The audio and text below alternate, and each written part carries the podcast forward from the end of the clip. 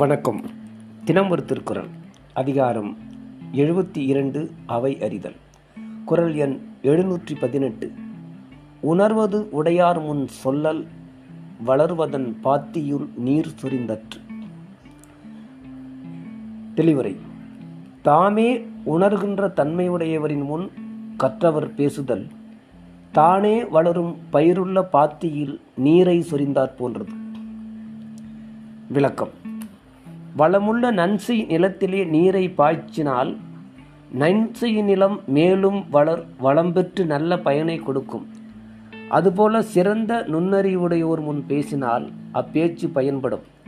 கேட்பவர்கள் பேச்சை ரசித்து நன்கு அனுபவிப்பார்கள். பேச்சும் பயனுள்ளதாகும்.